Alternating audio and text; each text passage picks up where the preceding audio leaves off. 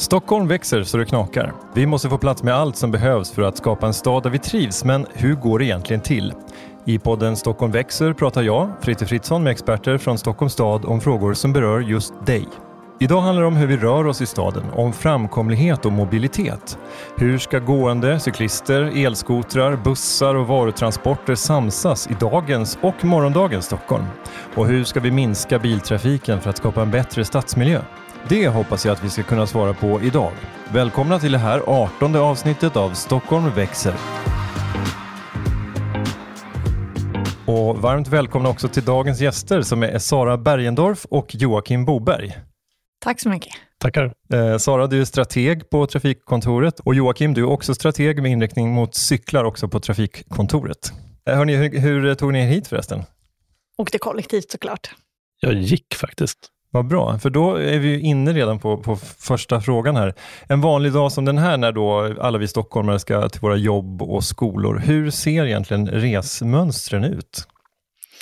Ja, allt beror ju lite på vad, vad det är för någonting vi, vi väljer att titta på. Men, men om vi säger um, lite stora drag då, så, så resandet mot uh, innerstan en vardag när vi ska till jobb och skola och så, då är det nästan 70 procent som, som reser kollektivt. Så det är den absoluta majoriteten av resandet som sker uh, med kollektivtrafiken, både bussar och tunnelbanor och så vidare. Sen kan man ju titta på, på hur stockholmarna, alltså invånarna i Stockholms stad, eh, fördelar sina resor. Eh, och då gäller det alla resor, både inom innerstaden och, och ut över tullarna så att säga. Och då har vi en kollektivtrafikandel på ungefär en tredjedel. Eh, ungefär lika många eh, gångresor. Och, och bilresor är väl ungefär en fjärdedel. Och runt 10-11 procent eh, cyklar. Mm, så vi har en ganska liten andel biltrafik egentligen i Stockholm, även om vi då ibland tycker att det är för mycket bilar. Alltså det beror lite på vad man ser på som sagt. Eh, om, om vi tittar till exempel på hur vi reser på helgerna istället så är ungefär var tredje liksom, resa en bilresa.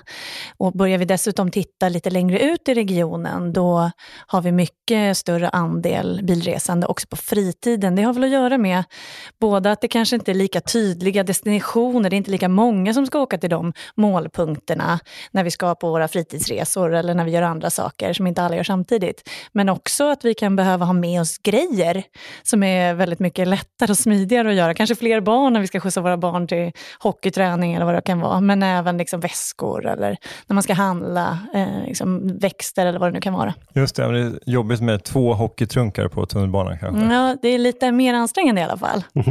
ja, och sen på samma sätt kan man titta på resor som sker inom innerstaden, alltså i de centrala delarna av, av, av stan, där vi har eh, betydligt, en, ännu mindre bilandel eh, och, och och eh, mer än hälften av resorna sker till fots. Och eh, också en väldigt hög cykelandel, vilket ju visar då på att den, den täta staden med kortare avstånd också gynnar gång, cykel och kollektivtrafik. Mm.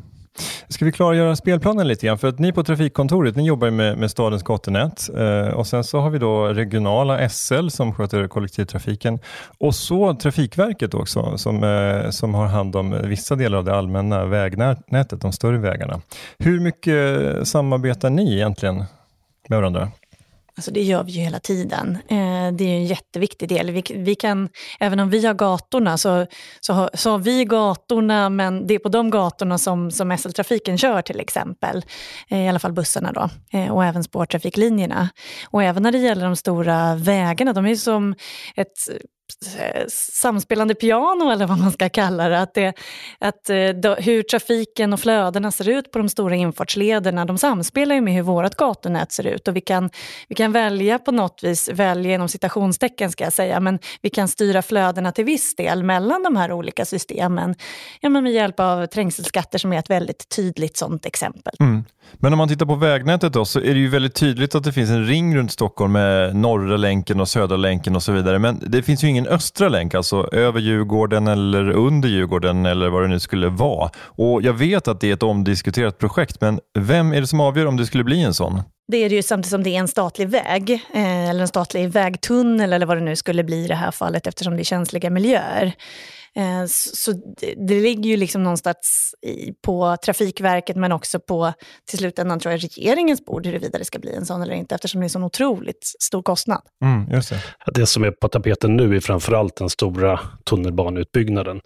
Både den som pågår nu men den som är eh, eh hyfsat nära förestående eh, efter det, så att säga. Just det, den linjen som eventuellt ska gå från Älvsjö då till Fridhemsplan till exempel. Ja. Hur pass viktig är historien då när det gäller dagens trafik och dagens framkomlighet? Eh, har det gjorts några historiska misstag eller några riktiga genidrag eh, som vi kan dra nytta av idag?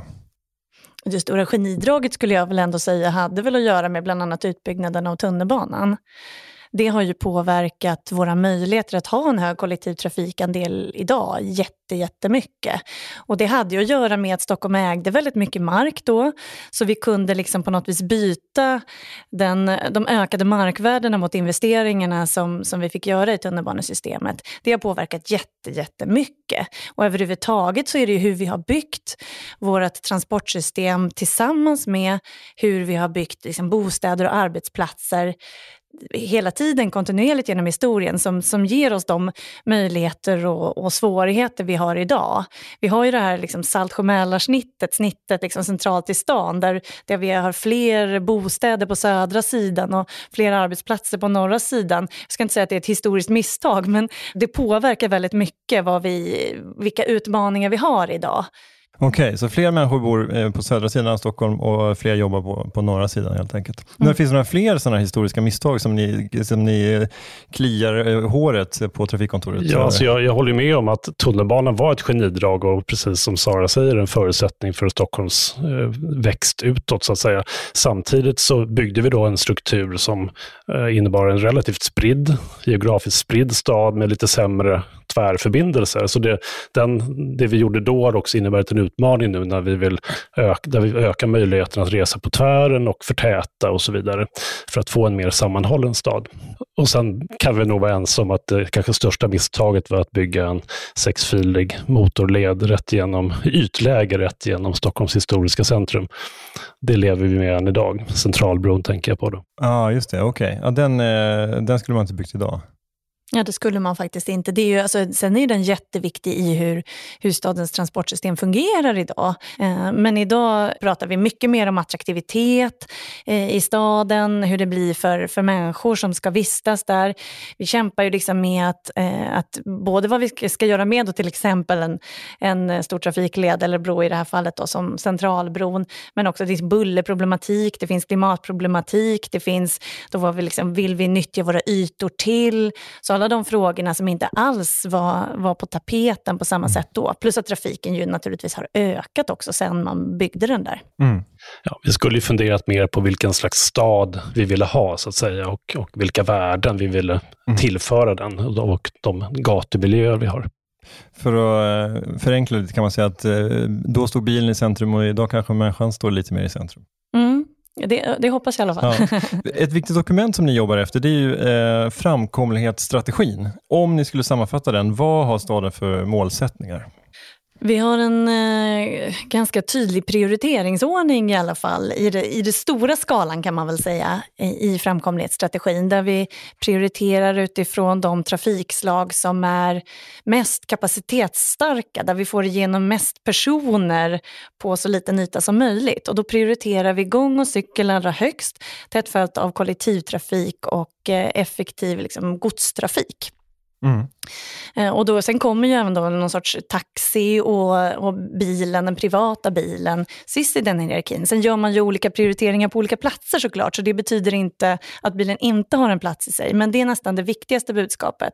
Och att det också är de trafikslagen som är mest eh, klimatsmarta eh, och också hälsosammast, för att vi rör oss mest. Mm. Och Det handlar ju också om att ge staden och vi som jobbar med stadsutveckling ett verktyg att arbeta med en växande stad. Det vi vill ha. Vi vill, vi vill att Stockholm växer, är attraktivt, att fler vill flytta hit och fortsätta stanna kvar och bo här.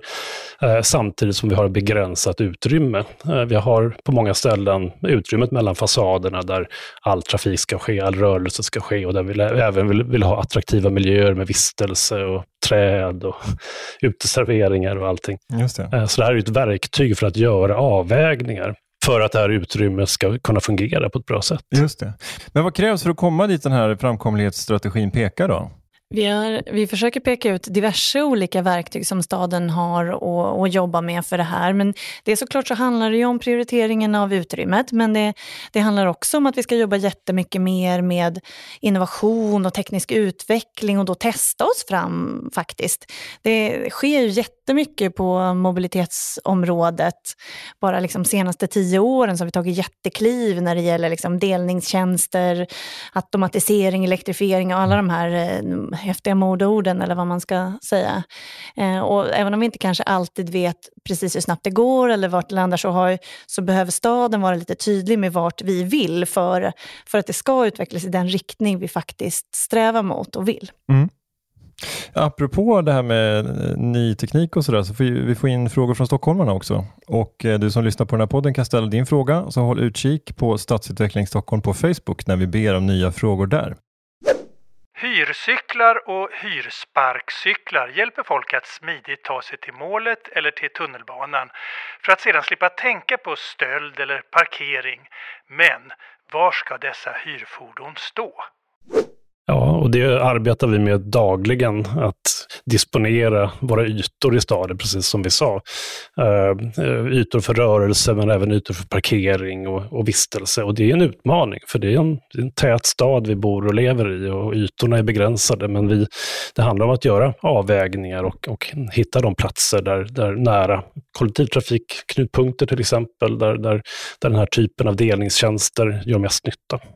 Men det är ju fler och fler också som vill in på samma utrymmen. Det är såna här paketboxar och det är laddstolpar för elbilen och det är de här då elsparkcyklarna och så lånecyklar och privata. Alltså det är många som vill samsas om det här utrymmet så det gör ju avvägningarna och vårt jobb krasst liksom lite knepigare men också roligare såklart. Eh, men jag tänkte bara på en sak apropå frågan som, som jag tänker att många har i bakhuvudet så är det ju den här parkeringsproblematiken, eller vad vi ska kalla det, när det gäller elsparkcyklarna. Eh, och det har ju inte, alltså det har varit problematiskt när elsparkcyklarna ökade i sån otrolig takt som det gjorde under förra året. Mm. Eh, när den nästan fördubblades. Men där vet jag att ni eh, har stora grejer på gång, eller hur? Ja, absolut. Vi har regleringar som vi planerar för att införa i, liksom, i absolut närtid. Eh, och det handlar om att vi ska begränsa det totala antalet eh, till 12 000. Eh, och då betyder det också att de som har liksom sökt det blir, får en, en mindre andel var av de här olika Eh, de här olika elsparkcykelföretagen helt enkelt. Och så finns det diverse olika regler för hur man ska kunna parkera och hur man ska kunna styra det där. Så att det förhoppningsvis ska bli betydligt bättre för stockholmarna. Mm. Sen pågår det också ett arbete på nationell nivå där Stockholms stad och andra kommuner är med och, och bidrar kring vilken typ av fordon man ska klassa det här som till exempel. Idag är det till exempel tillåtet att köra en elsparkcykel på trottoarer. Eh, och där finns det ju förslag om att, att, att den möjligheten inte ska finnas och att elsparkcykeln blir mer av en cykel i den meningen. Att, den ska hålla sig på i huvudsak i gator eller på cykelinfrastruktur. Just det, det låter väl rimligt? Ja, och jag tror att givet att vi får bukt med parkeringsproblematiken och att det ligger elsparkcyklar i vägen överallt och att vi får lite tydligare regelverk för vilka slags fordon det är frågan om, hur den ska köras och föras så finns det en enorm möjlighet i alla de här, Eh, de här små, tysta klimatvänliga fordonen som, som är lätta för, för att ta sig fram på ett enkelt sätt på en liten yta i tät stadsmiljö. Mm.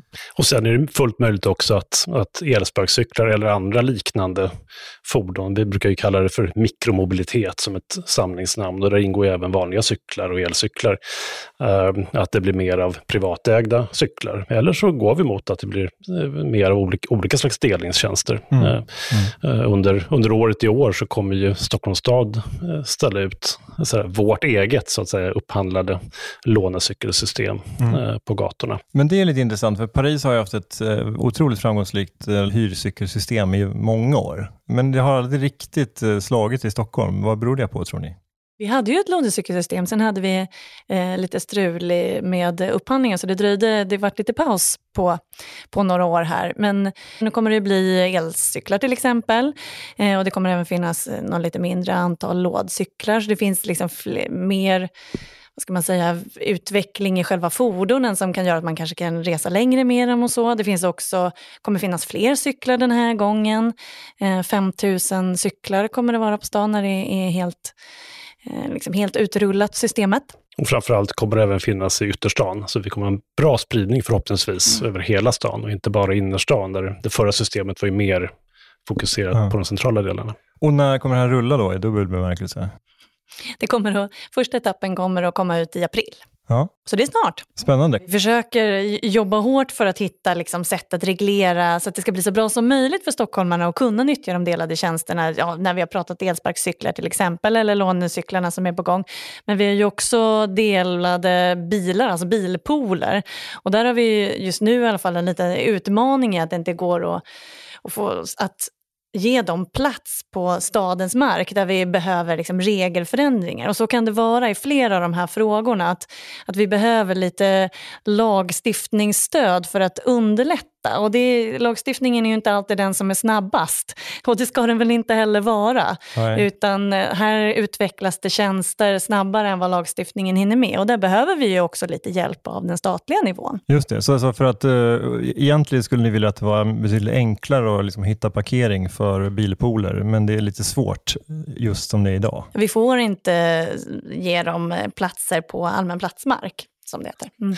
Och det där är väl också genomgående i flera, flera frågor, det här att de, de nya utmaningarna och behoven för vad det gäller trafik och rörelse eh, händer först i städerna. Mm. Eh, och, och vi står ofta, eh, märker vi, utan, utan tillräckliga eller tydliga redskap i form av lagstiftning och regel, regler och så vidare för att, för att hantera det och mm.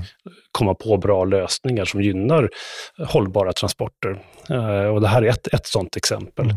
Mm. På cykelområdet så har vi också, har vi också, har också haft ett behov att, att jobba med, med, med att reglera gator för bättre framkomlighet och fler genvägar för cykel. Och det har inte alltid varit lätt och tydligt vad lagstiftningen egentligen säger, men vi har känt ett behov av att gå före lite och testa. Uh, och, sen, och sen kommer ofta lagstiftningen efter. Just det, och då pratar vi till exempel om att man kan cykla mot enkelriktade gator i vissa delar av Stockholms innerstad. Precis. Där ni har testat olika sätt att skylta och, och där folk också då har överklagat detta och sen då Ja, men nu, nu har vi förhoppningsvis hittat en lösning som, som, som bär och, och som också ger, ger mm. cyklister eh, bra, smidiga genvägar eh, genom stan eh, utan att vi egentligen behöver göra någon större investering. Ja, men det är jag tacksam för. Eh, lagstiftningen borde präglas av lite mer sharing is caring helt enkelt.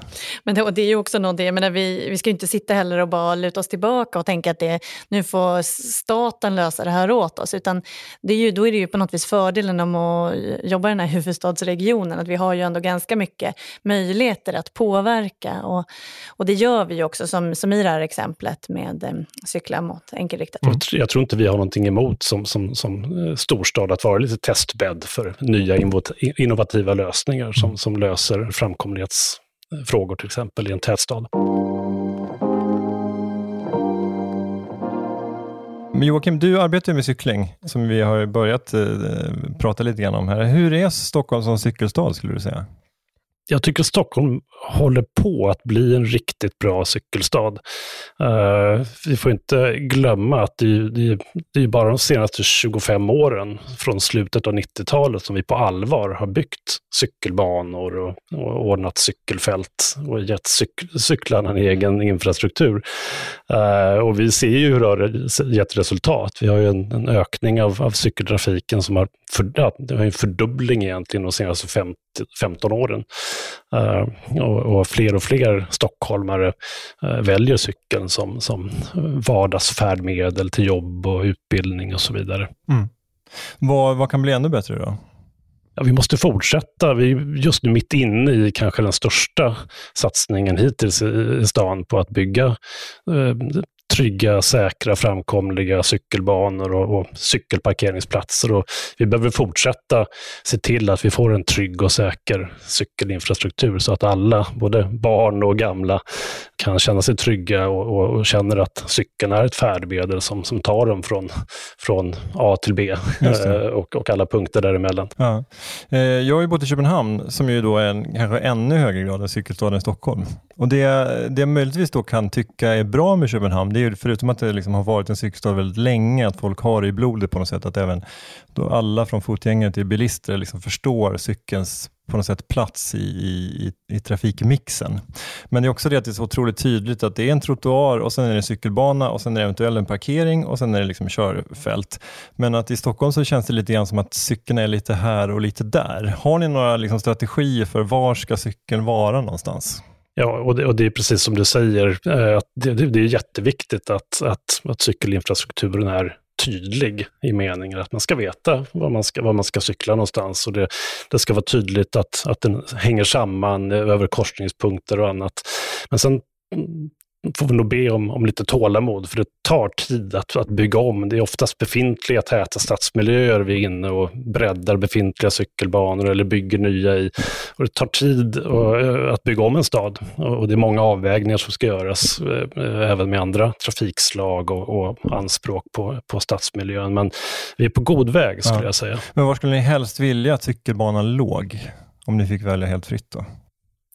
Alltså det handlar ju om att, att eh, jobba med en kombination av, av cykelbanor som är separerade från både biltrafik och gående, men eh, också samtidigt kanske jobba än, ännu mer än tidigare med cykelvänliga gator. Eh, nu har vi en möjlighet sedan ett år tillbaka att göra så kallade cykelgator. Och det är ju egentligen en, en blandtrafikgata med låga hastigheter, men där cykeln lyfts fram och biltrafiken ska anpassa sig till cykeln. Och vi håller just nu på att titta på ett par, tre ställen i stan där, där vi ska testa den här typen av lösning. Den, den finns ju också i Köpenhamn mm. och, och, i, Nederländerna som ett komplement till den här den klassiska separerade cykelinfrastrukturen. Ju lägre hastigheter och ju mer integrerad trafiken blir, desto oviktigare blir det egentligen att, att markera exakt var cyklarna ska köra. Ja, det här ska nog ses som ett komplement till grunden är att vi ska ha eh, bra, bra breda cykelvägar eh, med separerad infrastruktur. Jag tänker på att något som skiljer eh, Stockholm och Köpenhamn också är ju hur kuperat det är,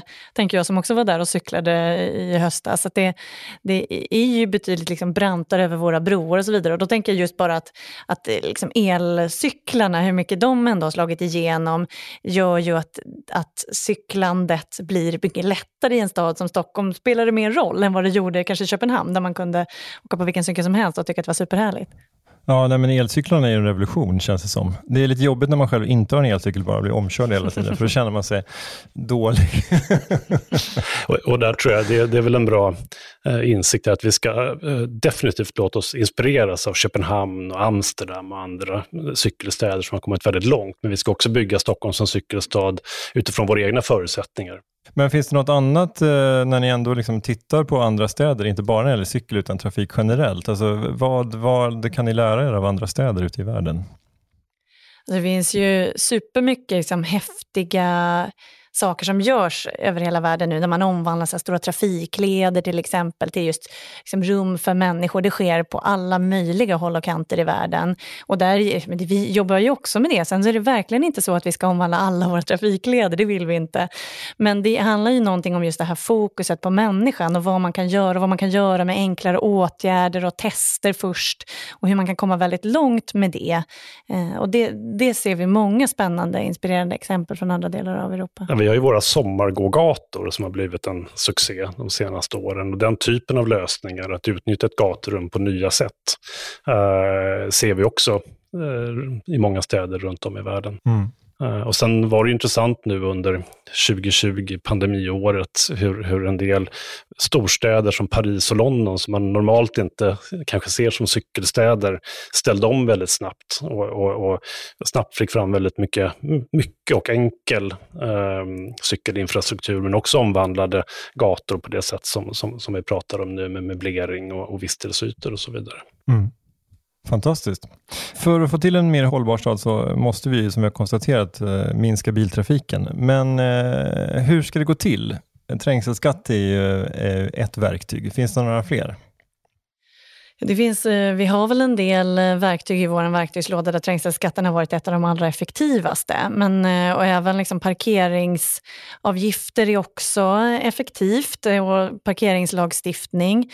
Flera av de här sakerna är ju samtidigt extremt känsliga att införa för att liksom, biltrafiken har en viktig funktion för väldigt många människor. Så där får man ju titta på hur man utformar de där olika verktygen vi har. Även trafiksignaler är väldigt väldigt effektivt för att styra vart vi vill ha våra trafikflöden, hur mycket de kommer igenom på olika platser och så vidare. Och sen naturligtvis då hur vi prioriterar gaturummet eh, är också en sån, sån sak. Mm. Och också att lyfta fram och möjliggöra och underlätta för, för, för alternativen. Mm. Eh, så att den som kanske inte nödvändigtvis behöver bilen har alternativ, alternativa sätt att ta sig fram på. Sen, sen har bilen en funktion för, för, för en del ärenden och, och för många människor i många olika situationer. Men, men det är också viktigt att alternativen finns. Mm. Mm. Och biltrafiken består ju av så himla mycket, man klumpar gärna ihop den, men, men det är ju liksom bara en del av den som är liksom privatbilismen. Sen är det jättemycket som är gods, och, eller som, som handlar om liksom hantverkare som ska in och fixa någonting, eller taxibilar och så vidare. Och de måste vi ju istället liksom försöka främja. Den är alltid lite utmanande, för att man, de styrs liksom i samma fält. Eller i, mm. så när vi begränsar för biltrafiken begränsar vi för fler. Och hur, hur vi ska jobba med det, liksom, det gör vi ju hela tiden. Att försöka försöka hitta liksom rätt mix när det gäller det där. Men just som du säger Joakim, så, så som Stockholm jobbar handlar ju inte om att vi ska försöka förbjuda biltrafik på, på något sätt, utan att, att eh, stimulera mm. alternativen. Just det, men är det så att eh, även om vi då skulle minska liksom, privatbilismen, eh, speciellt i innerstan, så, så borde vi egentligen också minska både godstrafiken och uh, yrkestrafiken uh, på, med, med, bil, eller? Vi, vi ser ju de senaste åren har just de här lätta transporterna, alltså varuleveranser, eh, ökat ganska kraftigt. Den typen av trafik har ökat och det beror ju delvis på att vi beställer mat eh, från restauranger och får den levererad hem och vi näthandlar och får varorna levererade hem eller till närbutiken. Så den typen av trafik eh, har ju ökat väldigt mycket och kommer kanske fortsätta öka om det är så att vi behåller de vanorna och utvecklar dem. Mm. Nu har vi pratat mycket om cykelsatsningar och att få bort bilarna, men, men eh, hur är det med, med satsningar på biltrafik? För den, det måste också byggas en del för bil, tänker jag mig. Jo, men det är klart att, att vi bygger även för, för eh, motorfordonstrafik. De senaste åren har vi ju regionalt eh, byggt ett antal stora trafikleder med Norrortsleden, eh, Norra länken, Södra länken och nu pågår ju eh, bygget av Förbifarten. Eh, så det har gjorts ganska stora infrastruktursatsningar de senaste åren eh, i Stockholm för motorfordonstrafikens framkomlighet. Mm, just det. Och sen antar jag då att det är fortlöpande också underhåll av, av, av gator och vägar vägar, så att de ska flytta på också. Det är ju en viktig uppgift som trafikkontoret har, alltså det vi kallar för reinvestering, att, att, att sköta just underhållet av den befintliga gatumiljön. Och det, det sker ju löpande på, på, på alla, alla gator som, som staden är väghållare för. Mm. Bara, det är ju liksom så lätt att tänka att nu när man gör så mycket cykelsatsningar så är det enormt. Samtidigt som jag vet att vi har gjort något överslag någon gång på att det är 3-4 procent eller något av, av liksom stadens gatutrymme gatuutrymme som, som är för cykelinfrastruktur. Så det är inte några enorma summor vi pratar om här. Men med, med relativt modesta pengar då kan man ju ändå åstadkomma väldigt eh, bra resultat uppenbarligen. Mm, absolut. Eh, sen har vi en del stora projekt på gång eh, i staden framöver här som löser många uppgifter. Flera av våra broar behöver ju renoveras. Liljeholmsbroarna, Västerbron, Vasabron. Och på de här broarna rör sig ju alla trafikslag. Det är fotgängare, cyklister, bilar, bussar, varuleveranser. Så när vi, när vi renoverar och, och bygger om de här broarna så kan vi också eh, lösa framkomlighet och trafiksäkerhet för, för alla inblandade trafikslag. Många talar om elbilen som lösningen för att minska buller och utsläpp. Tror ni det också? Det, är definitivt en del av lösningen skulle jag säga.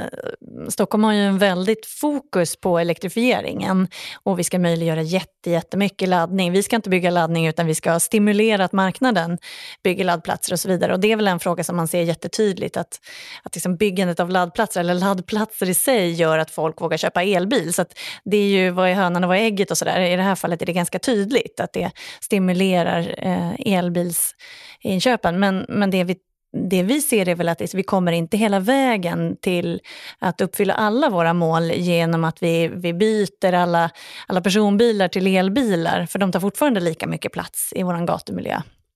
Ja, vi löser ju inte trängsel och köproblematik, så att säga, givet att bilarna är lika stora. Eh, däremot så är det klart att, att vi får en tystare och, och, och eh, klimatvänligare eh, trafikmiljö förstås. Så det är ett steg på vägen? Men inte, inte den slutliga lösningen? Ja, men inte hela lösningen tror jag, man Nej. får se det som. Nej. Eh, och det här för oss in lite grann på nästa fråga från eh, stockholmarna. Det här med självkörande fordon. Har stan tittat på möjligheter för anpassning till självkörning eller ligger det långt i framtiden? Eh, jag tycker den där, just när det gäller liksom självkörning eller, och liksom olika nivåer av automatisering. Det finns ju redan idag jättemånga, liksom, jag tror att det är fem steg eller något sånt där, det är automatiserade eh, fordon som man tittar på och det är först det femte steget eller något sånt där som är helt självkörande. Och redan idag har vi kommit ganska långt på, på den vägen. Men om man skulle liksom tänka sig en, en eh, stad då, som, som eh, har helt självkörande fordon, så alltså, vi har inte tittat hur det skulle påverka staden. Jag tror att det finns väl någonting i det där att mycket av, eh, av branschen idag tittar, eller utvecklar utifrån att de behöver det för sin överlevnad om vi ska vara krassa. Och det blir mycket på de stora trafiklederna, för det är där man liksom är extra stark och i de målgrupperna man är extra starka som har det behovet.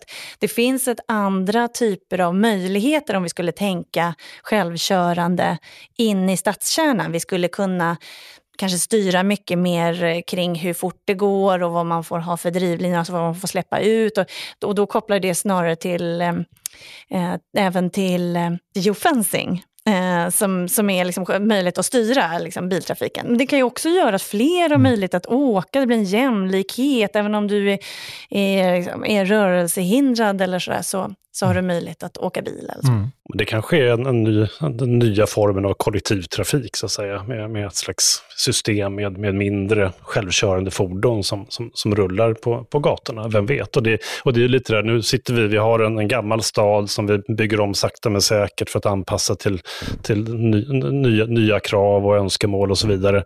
Eh, och det här, för många tjänster, det här vi pratar om nu, fortfarande rätt långt in i framtiden, så det är lite svårt. Eh, även om man försöker tänka visionärt så är det svårt att egentligen föreställa sig hur det skulle hur det skulle se ut, hur det skulle mm. fungera. Men, men, vi kanske behöver tänka lite mer fritt och ibland lyfta blicken från det här dagsaktuella som, som måste göras nu. så att säga. Mm. Det, det Men det som är bra med staden som eh, struktur är ju att när Stockholm byggdes på medeltiden, då var det ju, hjulet var väl i princip uppfunnet. Eh, men det var, och det var mycket till fots och det var mycket häst och vagntransport. Och sen när liksom stenstaden kom fram, då var det fortfarande ganska mycket häst och vagn som, som, som styrde gaturummens storlek. Eh, och sen kom cykel och bil. Men att det, liksom, staden har, liksom, har visat sig liksom, att ha en, en, en resiliens kring liksom, olika trafikslag och det, det kommer den säkert ha i framtiden också. Jo, men det, det är jätteintressant. Stenstaden har ju överlevt eh, hundra eh, år, så att säga, lite drygt.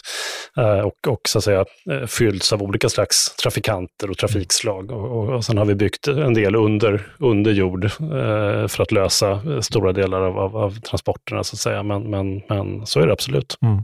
Jag tänkte på en sak som är viktig i relation till det här med självkörande. Det är ju att vi fort fortsatt, även om det skulle bli självkörande bilar, och vi, när vi kommer så långt så att säga, så behöver de fortfarande vara delade. Eh, vi kan inte, för att det ska göra någon riktig eh, effekt för, för våra målsättningar så behöver vi dela på fordon. Det kan inte vara att var, varje har en och en. Men kan vi däremot dela på självkörande fordon, då finns det ju en riktig funktion för, för hållbarhet och jämlikhet och sådana frågor som, som man eventuellt kan uppnå. Mm. Det vore ju spännande att någon gång som i framtiden göra liksom något test och se hur det skulle påverka något mindre kvarter eller så det, det återstår bara frågan om vem som ska städa de här självkörande poddarna när mina barn har spilt banan och smoothie i dem. Men det kanske kommer någon, någon tjänst för det också. Några magiska kemikalier som bara... I framtiden. Mm. Ja. Mycket i Stockholm är ju bra, alltså både när det gäller liksom stadsliv och eh, mobilitet och trafik. Men om ni skulle nämna någonting när ni tycker att det finns utrymme för förbättring när det gäller trafik och rörelse, vad skulle det vara? vi kan ju alltid förbättra allting förstås. Uh, jag tänker ibland på att vi kanske måste, borde bli bättre på att kommunicera med stockholmarna kring de avvägningar vi gör uh, dagligen när vi planerar staden och bygger staden. Det är ofta många svåra avvägningar mellan olika intressen som, som ofta står i, i konflikt med varandra och som vi behöver hantera. Och jag tror vi kan bli bättre på att förklara de val vi gör, de avvägningar vi gör, för att få ökad förståelse för de ombyggnationer som sker och så vidare. Mm. Mm, det brukar vi prata lite ibland om, Joakim, just det där med också trafikstörande arbeten, eller så när vi gör de här ombyggnaderna, man bara ser att det eh, att det är stopp och ens är en vanliga vägen till jobbet eller så oavsett vilket transportmedel man åker blir väldigt påverkat. Och där är väl både att vi kan jobba med dem på ett annat sätt, mera samordnat och eh, tydliggöra påverkan på ett annat sätt, men också just informera på ett annat sätt, kommunicera med, med medborgarna. Mm. Och, och, det där är ju så, alltså att bygga om gator och bygga nya hus och allt sånt, det är ju, det är ju aspekter av en, en växande stad. Vi vill ju ha en växande stad. Mm. Det är ett bra tecken att vi har byggkranar i skyn, så att säga, och att det är uppgrävda gator. Det betyder att Stockholm växer och, och, och lever och utvecklas. Eh, men, men i och med det, då kan vi inte heller se de här eh, omledningarna och de här vägbyggena som något slags undantag, utan det är ju en del av normaltillståndet i en, i en stad som Stockholm. Och det behöver vi kanske jobba ännu mer med att hantera, även på ett strategiskt sätt. Just det, men då kommunicerar vi det i och med den här podden till stockholmarna, att eh, vägarbeten, det får, ni, det får ni leva med, även fortsättningsvis. Absolut, men vi ska göra det så smidigt som möjligt. Tack. Men slutligen om vi ska vara lite framåtblickande igen. Om ni fick drömma helt fritt, hur skulle ni vilja att vi rörde oss i Stockholm om, säg 50 år? Jag eh, ser framför mig att vi eh, delar mycket mer på de eh, fordon som vi har. Vi behöver inte ha ett ägande av alla fordon. Det skulle bli ett så mycket mer effektivt utnyttjande och, vi kanske skulle kunna mötas på helt andra sätt då. Att det också skulle stimuleras av en, av en sån grej. Och att det är människor som får ta plats. Fordonen kanske blir, det känns nästan som att de blir osynliga för de bara försvinner när vi inte behöver dem låter som en spännande vision tycker jag. Jag ja, håller med. Du skriver under på allt eh, Sara säger. Ja. Eh, Sara Bergendorf och Joakim Boberg, tack så mycket för att ni vill vara med i Stockholm växer. Tack. Tack. Stockholm växer är en podcast producerad för Stockholms stad av Blandade budskap och Prime. Jag heter Fritte Fritzson och du har alla avsnitten inklusive säsong 1 om du söker på Stockholm växer i din poddspelare. Tack för att du har lyssnat.